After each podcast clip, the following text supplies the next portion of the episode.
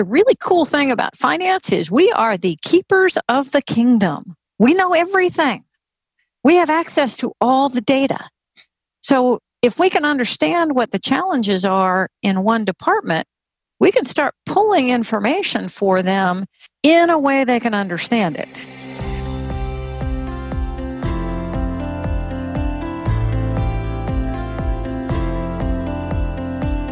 Welcome to Change Your Mindset podcast, formerly known as Improv is No Joke, where it's all about believing that strong communication skills are the best way in delivering your technical accounting knowledge and growing your business. An effective way of building stronger communication skills is by embracing the principles of applied improvisation. Your host is Peter Margaritis, CPA, aka the Accidental Accountant, and he will interview financial professionals and business leaders to find their secret in building stronger relationships with their clients, customers, associates, and peers, all the while growing their businesses. So let's start the show.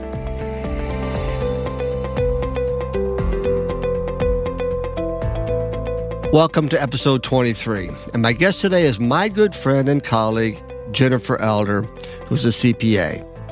Now, Jennifer works with financial leaders to become more strategic, stay ahead of the competition, and be more successful. As a consultant and keynote speaker, Jennifer is known for being energetic and enthusiastic.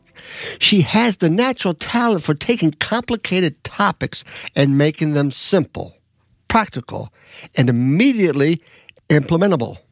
CPA practice advisor named Jennifer one of the top 25 women in accounting in 2018. The American Institute of Certified Public Accountants and the Maryland Association of Certified Public Accountants named her a woman to watch in 2015. She has been awarded Outstanding Educator by the American Institute of CPAs five times. In 2018, Jennifer earned the designation of Certified Speaking Professional. She is one of only 10 people worldwide who hold both the CPA and CSP designations. And, and Jennifer, I know you're listening to this. Let's just hope that maybe I can join that and we can push that number from 10 to 11 in 2019. Before we get to the interview, I wanted to share with you that Change Your Mindset is now being distributed on C Suite Radio. You can find Change Your Mindset and many other outstanding business podcasts on C Suite Radio by going to www.c-suiteradio, all one word. This podcast is part of the C Suite Radio Network, turning the volume up on business. If you've been listening to this podcast for a while and you think that I could add value as a speaker to an upcoming conference, please contact me at peter at petermargaritis.com and put in the subject line CYM Speaking Opportunity. Well, now that all that's out of the way, let's get to the interview with Jennifer Elder.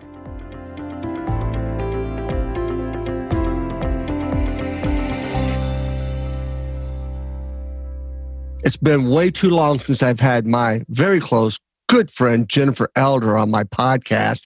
And she's up in New Hampshire looking out her window at all the beautiful snow and skiing that she's going to do when she's done with today's episode. So, Jennifer, thank you very much for taking time out to be on the podcast. Thank you very much, Peter. It is a pleasure to be here.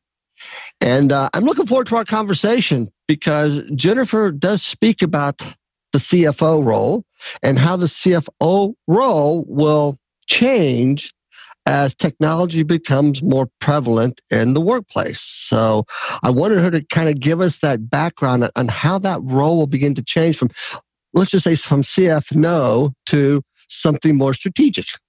Exactly. That's exactly how I describe it is the past the role has already started to change. That the pa- in the past the role of the CFO was historian, record keeper, and the CF no. Yep. Their mission in life was to say no to everything because no, it's not in the budget. No, no, no, no. Can't do no. that. You're not following the policy procedure. There's no exception. And it was all about command and control. Mm-hmm. And that's great if you are in a very stable environment. But the rate of change is never going to be any slower than it is right now. And it's really hard to keep up as it is. Right. So that command and control doesn't work anymore.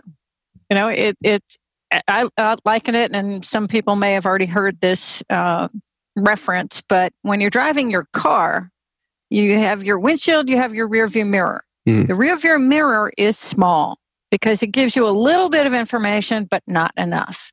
Really, you need to be looking forward through that big windshield. And the typical in the past, the role of the CFO was looking at the historical financial statements, which is looking behind them mm. in the mm-hmm. rearview mirror. It tells you where the ship has been. It doesn't necessarily tell you where it's going. And there's too much too much change, too much risk out there that the CFO now has to shift that perspective and look forward. They have to start to be able to look into the crystal ball, mm-hmm. see what's coming down the pike. Whoa. Well, then this is a perfect topic for my podcast, Change Your Mindset, because it sounds like the CFO needs to change their mindset into something completely different than they've been doing in the past.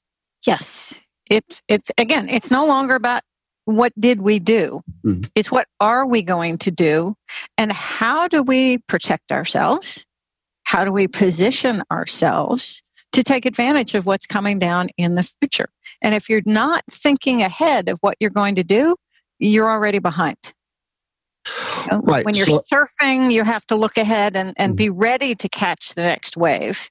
If you try and catch it when it's here, yeah, you miss it completely. Yeah, so if you're a, a, controller or aspiring to be a CFO, then this episode is real important to you. And listen carefully because you're going to need to change that mindset and apply some of the nuggets that Jennifer is going to bestow on us, uh, things that we need to do to become that CFO of the future. Yeah. So the things to do to become the CFO of the future are really to look ahead. See, think about what's going on in the world and how that might affect your organization. So you want to be looking at trends.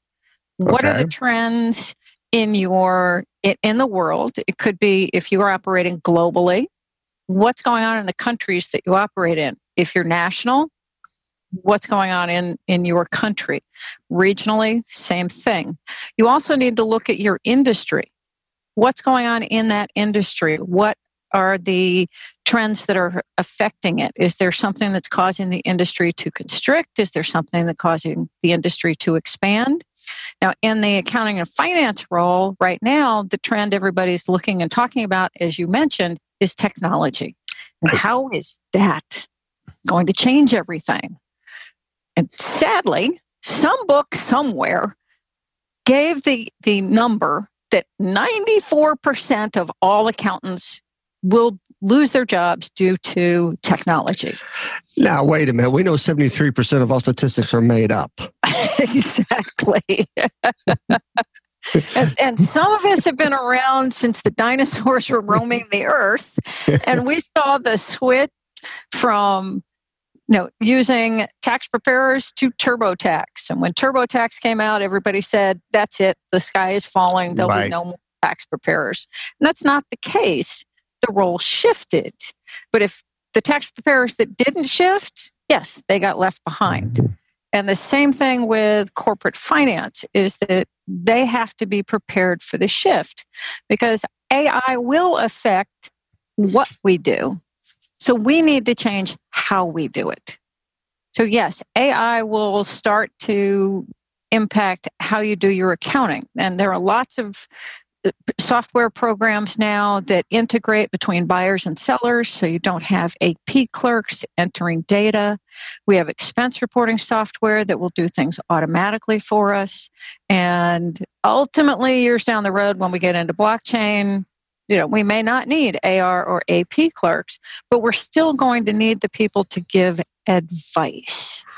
And that's the real shift. So I, the gentleman's name escaped me. Escapes me. He is the former chair of the MACPA, Maryland Association of CPAs, uh, who is the CFO at McCormick. Uh, Ken. Yeah, Ken. Ken we'll Kelly? Just, could be Ken. We'll just call him Ken. because that's at least, at least we got his first name.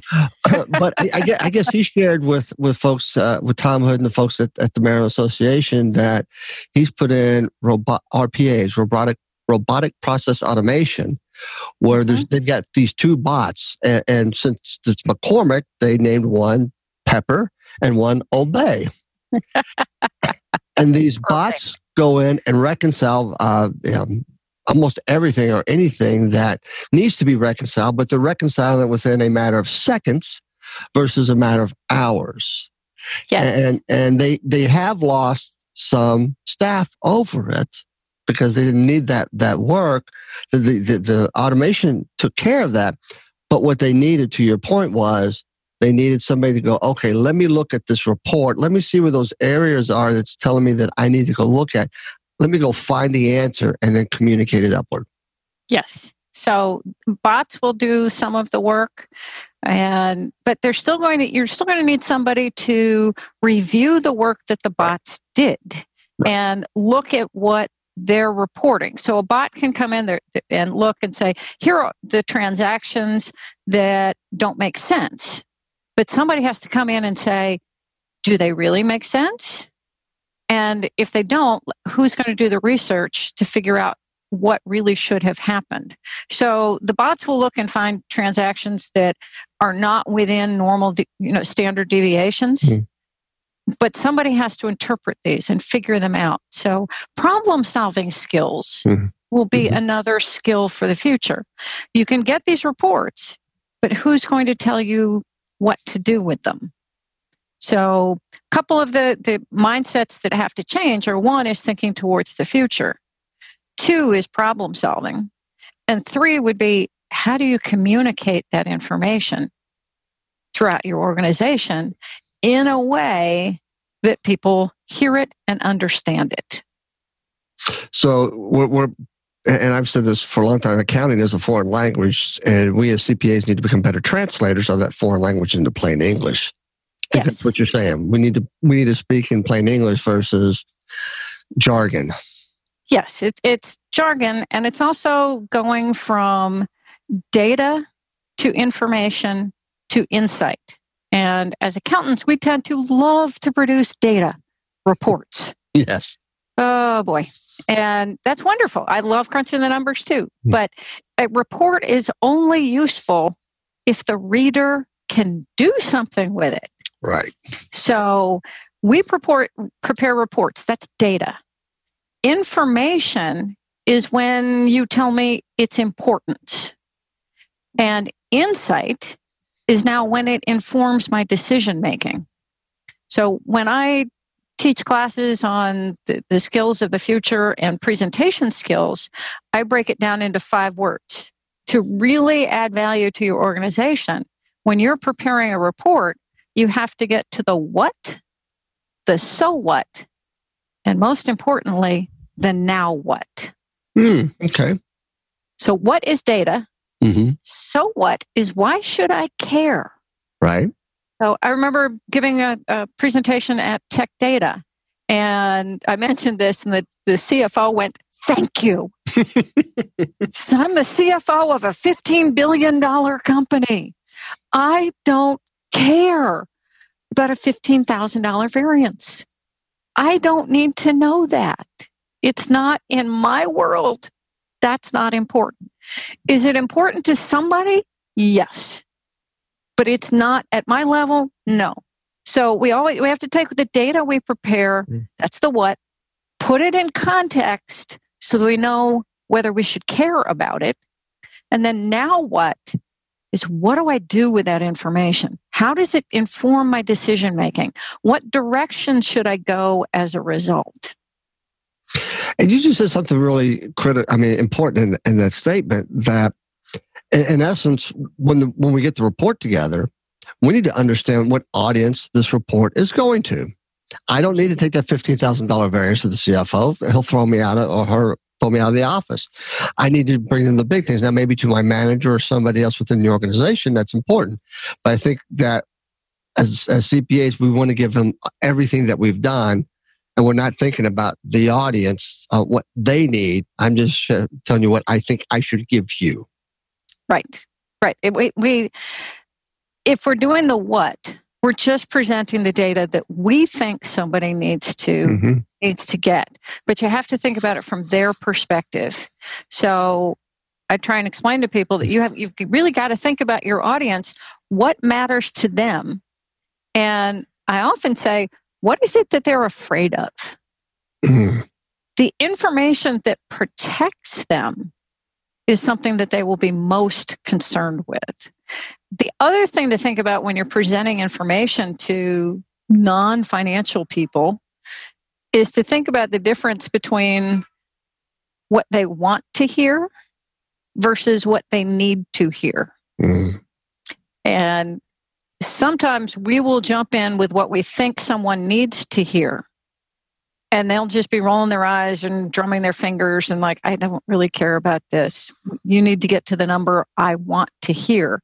So mm-hmm. they tune out everything else.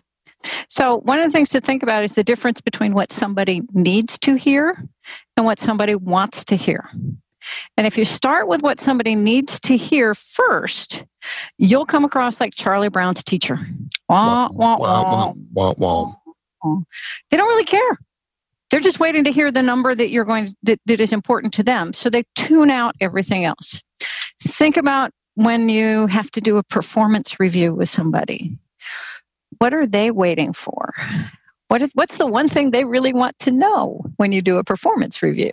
Am I getting more money? Exactly. so until you tell them that, all they hear is blah, blah, blah, blah, blah, blah, blah, blah, blah. So if you tell them that first, now they'll pay attention. Mm-hmm. So it's thinking, you've really got to get inside your audience's head. Another ch- shift in mindset. Step out of your own head, get into your, the head of the audience, and think about what's important to them. Give them something they want to hear first. Then they'll pay attention to what they need to hear. I still can remember when I was at Victoria's Secret catalog, not as a model, but thank you for thinking about that. Uh, and it was my first day working with the CFO. And he said, I got a project for you to do. And I uh, give it to me the next day. And man, I researched this thing. I had like five pages. Man, I thought I was just hot. I thought I just nailed this thing. I took it to him the next day and he looked at it, counted the pages, and threw it in the trash can. He said, You've got one hour to produce one page with bullet points on the most important thing in here because I don't have the time to read the five pages. Get out of my office. yeah, tuck your tail and run. Yeah. And, and that was that was critical in the learning process because he actually told me what I had done wrong and go back and think about it. I never made that mistake again. Mm-hmm. Yeah, the people who are further up the food chain than we are, they have less time than we do. So right. they want the Reader's Digest summary let's see Cliff Notes version. Yeah, let's. Let, I know you. Uh, you do some communicating in the workplace and a, a version of the Myers Briggs. But if we think about bringing that into this, CPAs are in that that realm that we we love data. We like to produce a lot of information, but there comes a point like when you're in that dominant quadrant, the, the, the CEO, the CFO, the drivers of the business, they don't have the time to look at everything. Right. They and, want a summary. The executive, we call an executive summary for a reason. Right. They will assume that you have done a good job. If they've asked you to report to them on something, they trust you, they believe in you, they assume you've done your homework. They just want you to cut to the chase. What, so what, now what? Right. So the other question I have is I mean, when I talk to audiences, I ask how many CFOs I have in the room. There's a lot of hands that go up. So, how many of you are in charge have uh, human resources reporting to you? Most of the hands stay up. How about IT? Most of the hands stay up. How about marketing? No hands go up. So, which is good, I guess. That that's. Uh, but what type of hats do CFOs need to begin to wear uh, as they transition into this role and as and as the the landscape changes. Mm-hmm. Yeah, the CFO typically does cover HR. If you're lucky, you have uh, a manager of HR. You might have a chief HR officer, but they still tend to report to the CFO. IT, same thing, because IT is related to data. Mm-hmm. So that's often under the CFO's role. And that's getting more challenging because the technology is getting more and more complicated. But as a CFO, you don't need to know the, da- the, the IT structure in detail, right. but you have to understand what your goals are. And IT is changing so rapidly that you can't think about keeping your stru- your IT structure up to date. You have to think about how you're going to get it ready for 5 years, 10 years from now. So you may not uh, I talk to a lot of companies and I say, you know, ask, do you have a server, your own servers? And they'll say yes. I said, How often do you replace them? Somewhere between every three to five years. And my question for them is Do you really want to replace it again? Maybe it's time to start thinking about going to the cloud because you're throwing good money after bad. Hmm. That's where we're going. Right. So CFOs have to become a little, that's another shift in mindset, is becoming a little bit more comfortable with risk. But as Eisenhower would say, you take a calculated risk. It's not jumping off a cliff. Right. But it's taking that calculated risk. Another, you mentioned that CFOs never have responsibility for marketing, but they actually need to start to do some marketing of themselves. Mm, yes. Because we have a bad rep.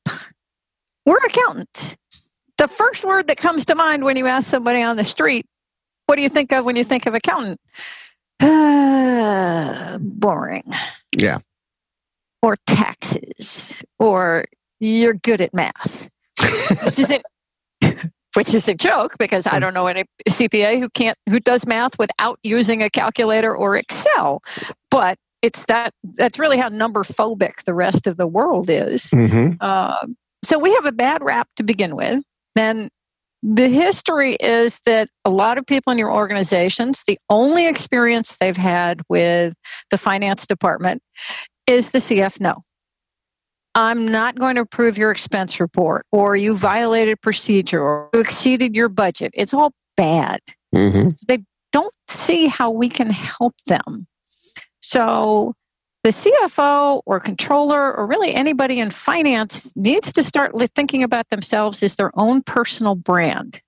And you have to work hard to get over the assumptions that people have about us. So, one of the things I suggest that people do is go out and visit. Go see people in your organization.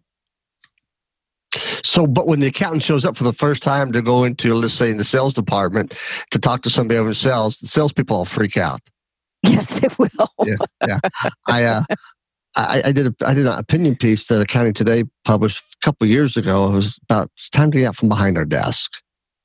Uh, to that point, I, I, and it's a critical piece that as accountants, CPAs, CFOs, we need to network our way around the building because it's all about relationships. Yes, and, it is. And when I came into, when I went to Victoria's Secret, I got into the accounting profession late in life, and, and I knew there's that stereotype. And I knew that if I didn't get to know people in the organization one on one and in a personal way, I could never get information from them because they're de- defensive when the CPA shows up. But if I get, if I could get them to look at me and go, "Oh, it's Pete. Yeah, have a seat. Yeah, what what do you need?" That information comes a lot easier. Hmm. One of the things I did when I joined a home builder uh, as their CFO down in Florida, and the prior CFO was a bit of a nightmare. Nobody liked him.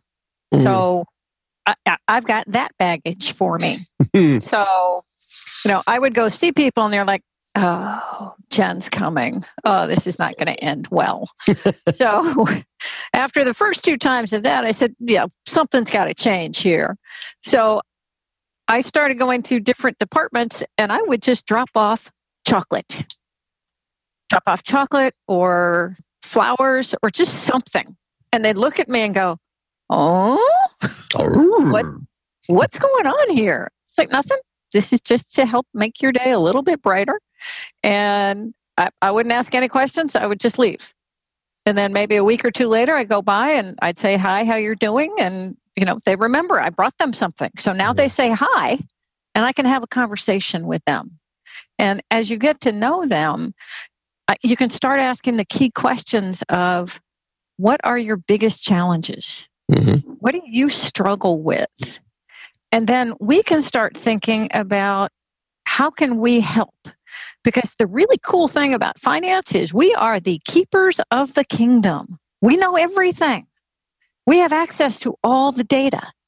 So if we can understand what the challenges are in one department, we can start pulling information for them in a way they can understand it.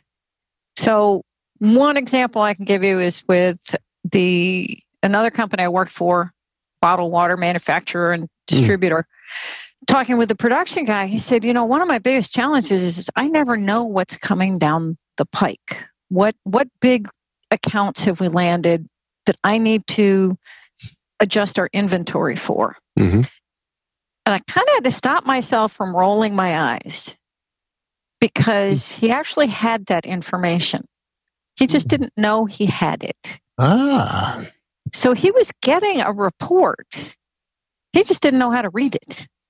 So instead of pulling out the report and handing him and saying, Hey, you get this every week. so apparently you have not been reading it, which would embarrass him and, you know, again, really make me look bad.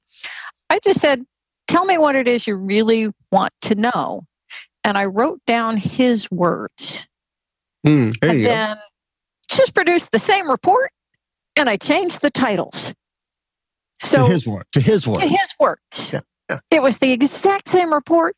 Mm-hmm. Changed the titles to his words. I sent it to him and I said, let me know if this will help. He came running back to my office saying, Oh my God, thank you so much. This is fabulous. He just couldn't read the report using accounting words. That's sales words. Yeah, that's that's an interesting concept because I, I, I take a bigger picture with this, and because I remember back in the day, I, if I missed an episode of Gilligan's Island, I wouldn't see that episode until maybe a year later or during the reruns or whatever. But now today we've got all, it's almost like this a la carte menu. So when we're thinking mm-hmm. about an organization, the salespeople talk differently than the IT people, talk differently than customer service. We have to tailor those reports. I love these words to their words so yes. they can understand as a profession, how can we as CFOs, as, as, leaders within our organization, begin to think about we speak a foreign language to everybody else within the organization? How can we take our reports and tailor them to the language of the user, not the language of the preparer? I well, think that would be huge.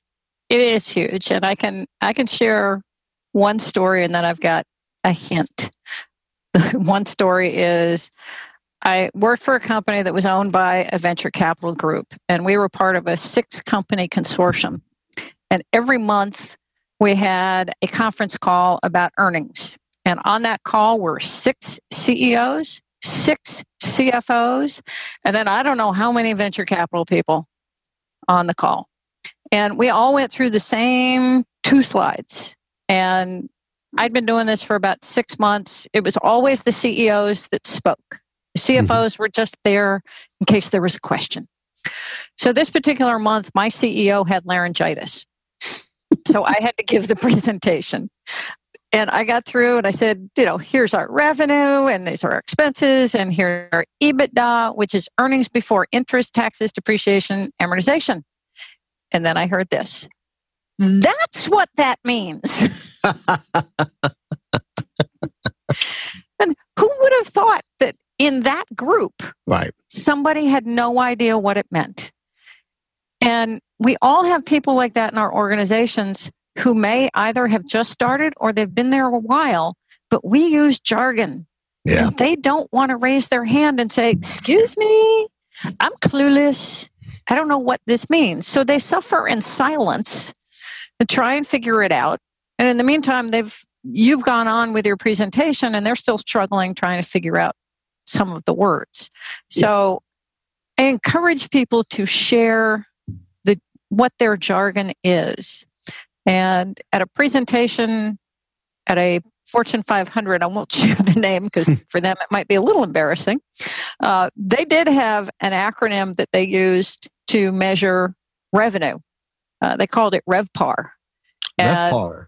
RevPAR. Mm-hmm. And I had to ask them. I said, I'm not in your industry. Can you help me out and tell me what it means? And three other people in the room said, Yeah, I could use with understanding what that means too.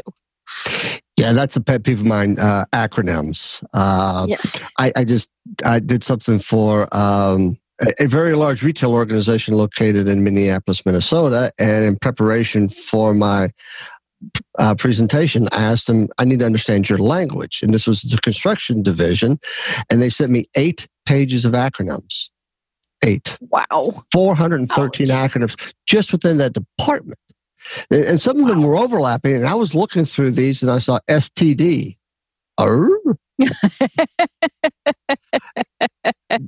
but but that's that, that stood for season to date.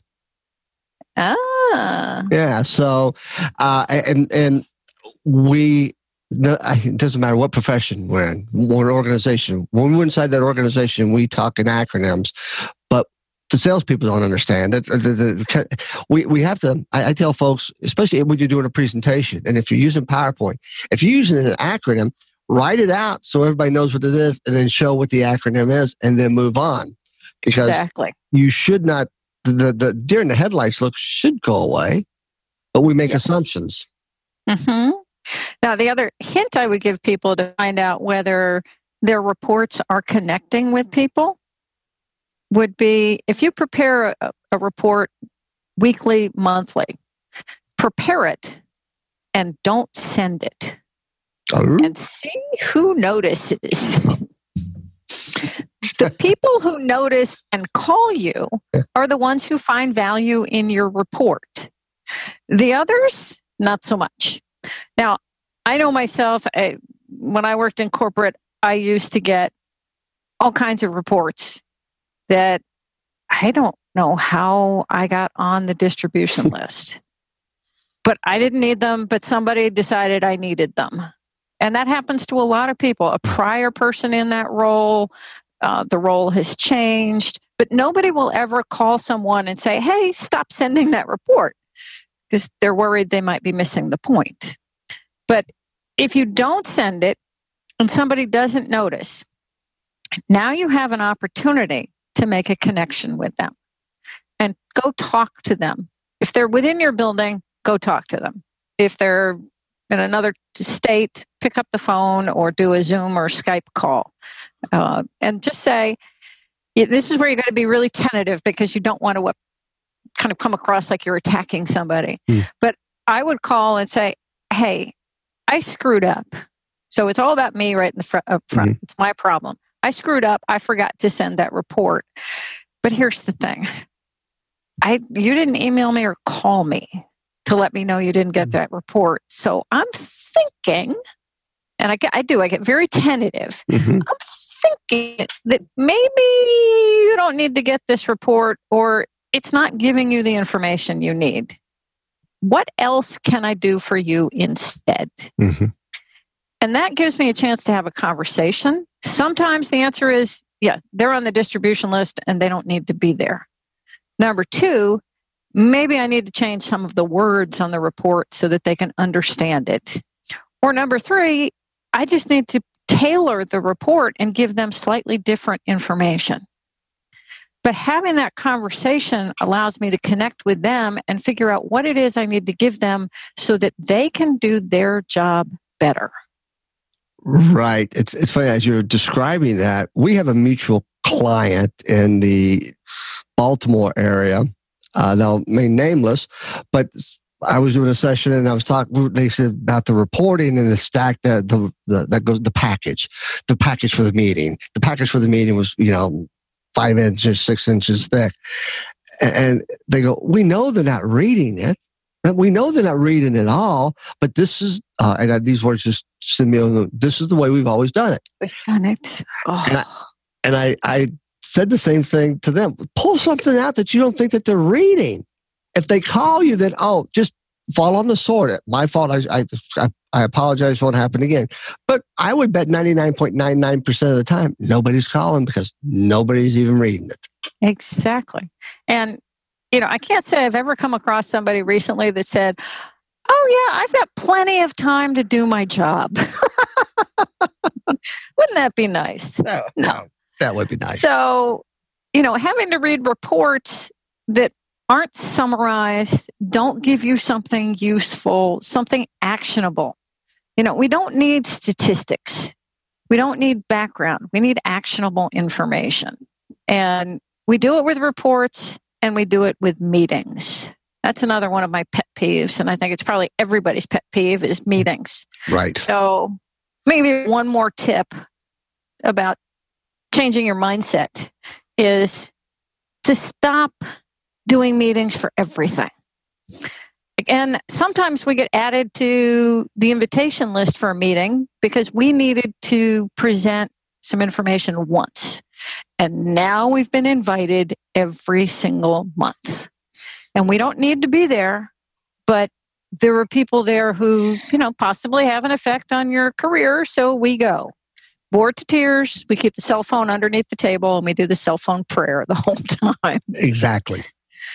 So if you're going if, if you're being asked to attend meetings that you really don't see the value to, you really should call the meeting planner and say, is important that I come? Do you see the value in my attendance? If, it's up to them. If they say yes, no, I'm sorry, you still have to go.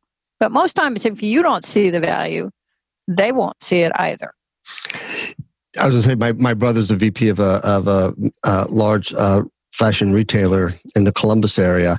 And we were driving uh, to Bowling Green for a memorial service, and, and he's on this phone call, and he goes, he puts on me, he goes, I don't know why I'm listening to this. It has, I'm in this meeting. I don't know why I'm here. I don't know how I got put onto this thing. And, and I need to be off this meeting because this is just wasting my time. Yes, exactly. I was going to say, we know that there's a lot of people out there listening to this podcast are, are, are actually driving down the road or in the gym, nodding their head up and down, going, Yeah, exactly. I don't have time. I got other stuff I should be doing. Yeah. So the reality is, there should only be two reasons for a meeting. Number one is to have a discussion get people into a room to have a conversation, to do some brainstorming, to think about pros and cons, risks and rewards. Should we, should we not? You need the people in the room for that. The second reason to have a meeting would be to make a decision. Beyond that, they're a waste of time. We don't need status updates because people can write a status update and guess what? Everybody else can read it unless there's something that is a problem that needs to be discussed, you don't need a weekly update meeting. You, that's what video's for, right? Use your cell phone, give the update, send it out to everybody that that needs it. So you you're saving everybody's time, so they can be more efficient, and they get to see you and they get the information without having to sit in a conference room. And I, I actually I worked for an employer, name nameless, that we had a meeting to discuss how to have a meeting and I just went, that's the most redundant thing I think I've ever heard of. Look up the word redundant, and it was a meeting. I talked about how to have a meeting. And that's what I knew that I was. In, I, I was. I was in La La Land. I mean, how do you? Who who actually could do that and think that would be an effective use of time? Yeah. Yeah. Although, on the other hand, there are a fair number of organizations that need to have that meeting because they well, do their meetings so badly. Right. Right. It's, and, and so I think that's another change in mindset that people have to understand or, or start thinking about is we're all too busy. So what is it that we are doing or asking people to do that really is not efficient? And in the finance department, you know, we are, we're responsible for process and procedure. And we may think we have a good idea, on process and procedure, but sometimes we really need to talk to the people doing the process and procedure mm-hmm. to see if it makes sense. I was on a cruise last year and I would go up to the, the uh, bar in the afternoon.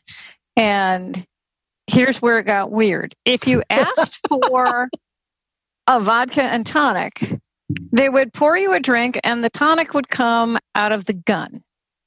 If you just asked them for a club soda, they, and I brought a an insulated cup that would generally take about two bottle two cans of of soda. Mm. They wouldn't fill it from the gun. They had to open up a can of hmm. club soda, pour it into the cup. I had to step away from the bar, turn around and come back to get a second can to fill my cup. on what planet does this make any sense? Oh. And I just, I'm thinking to myself, that's cost accounting gone wrong. Right. Where somebody has a brilliant idea that this would be a way to keep track of costs. But when I start thinking about, you know, the, the time and effort of stocking the bar with these cans of club soda, mm. the weight of the cans versus using the gun, mm-hmm, the canister, and then they have to dispose of the trash. The cost of that far outweighs the benefit of the cost accounting. So we have to stop saying that we know better than everybody else. We have to put ourselves in their shoes. And the people who work for us have fabulous ideas on how to do things better, faster, more efficiently. If only we would listen. And sadly, again, I'll go back to the fact that people have been the CF no. So too many employers will go, yeah, I have a great idea, but no, I'm not going down to finance. That's, right. that's, you know, Dilbert shows the finance accounting department is in the basement staffed by trolls with pitchforks. exactly. Uh, that's um, that's an interesting visual you just gave me. Uh, but we but we do know that those who are not in our world tend to think of us. That's how we live in the world.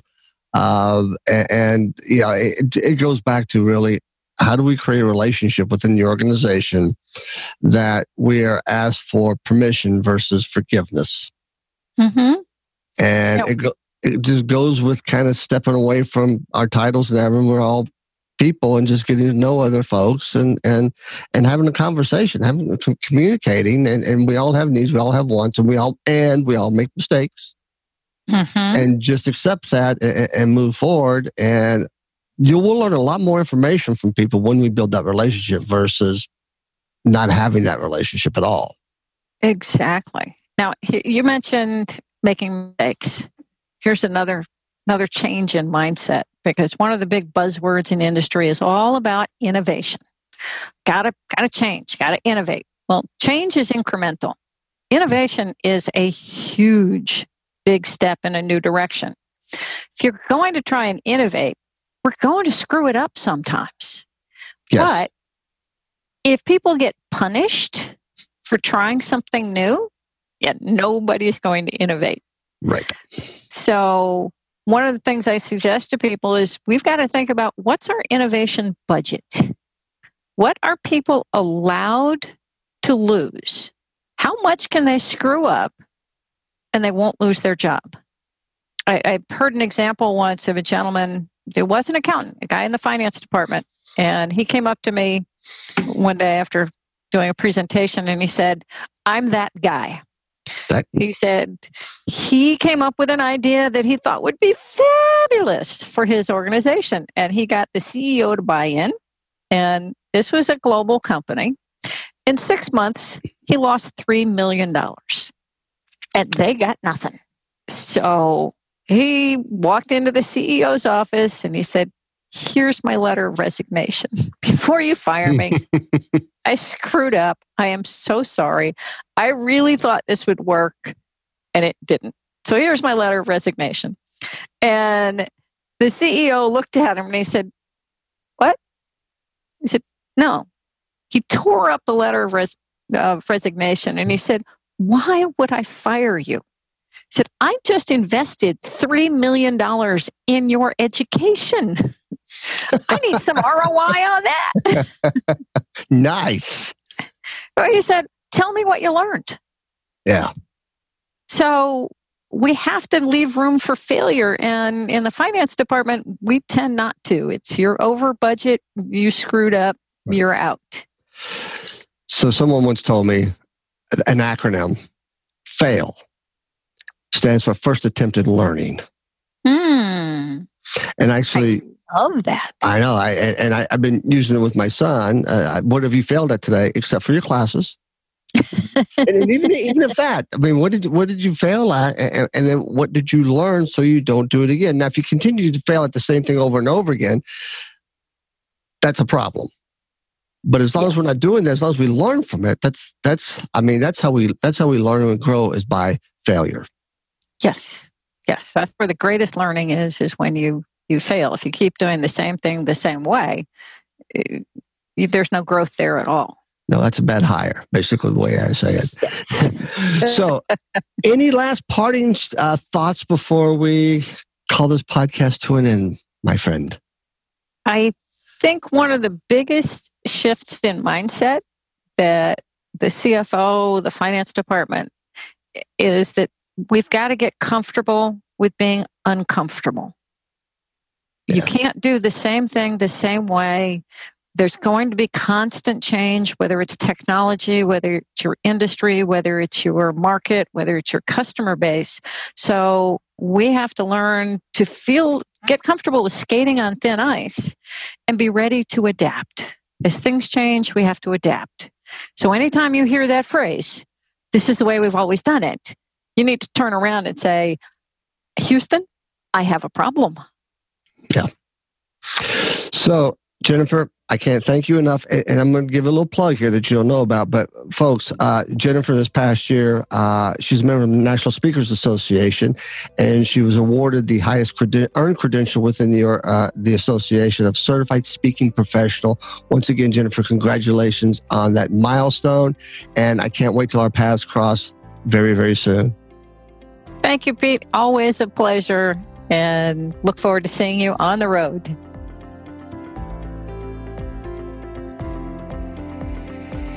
I would like to thank Jennifer for taking time out of her busy schedule to sit down and have this conversation with me. And now that you've listened to this episode, what are your next steps to beginning the transformation into the CFO of the future? Is it just a change of mindset? Is it learning new skills to prepare you for your new role? Is it building relationships throughout the organization. What will it be? I hope you take time and reflect on this conversation and begin to plan your next steps. If I can be of assistance to you, please contact me at peter at petermargaritis.com and put in the subject line CFO Transformation. You can also reach Jennifer Elder at jennifer at sustainablecfo.com. Thank you all for listening. And if you're enjoying this podcast, please subscribe and share this episode with a friend. Also, please visit csuiteradio.com to listen to many of the outstanding podcasts they have in their network. Have a great day.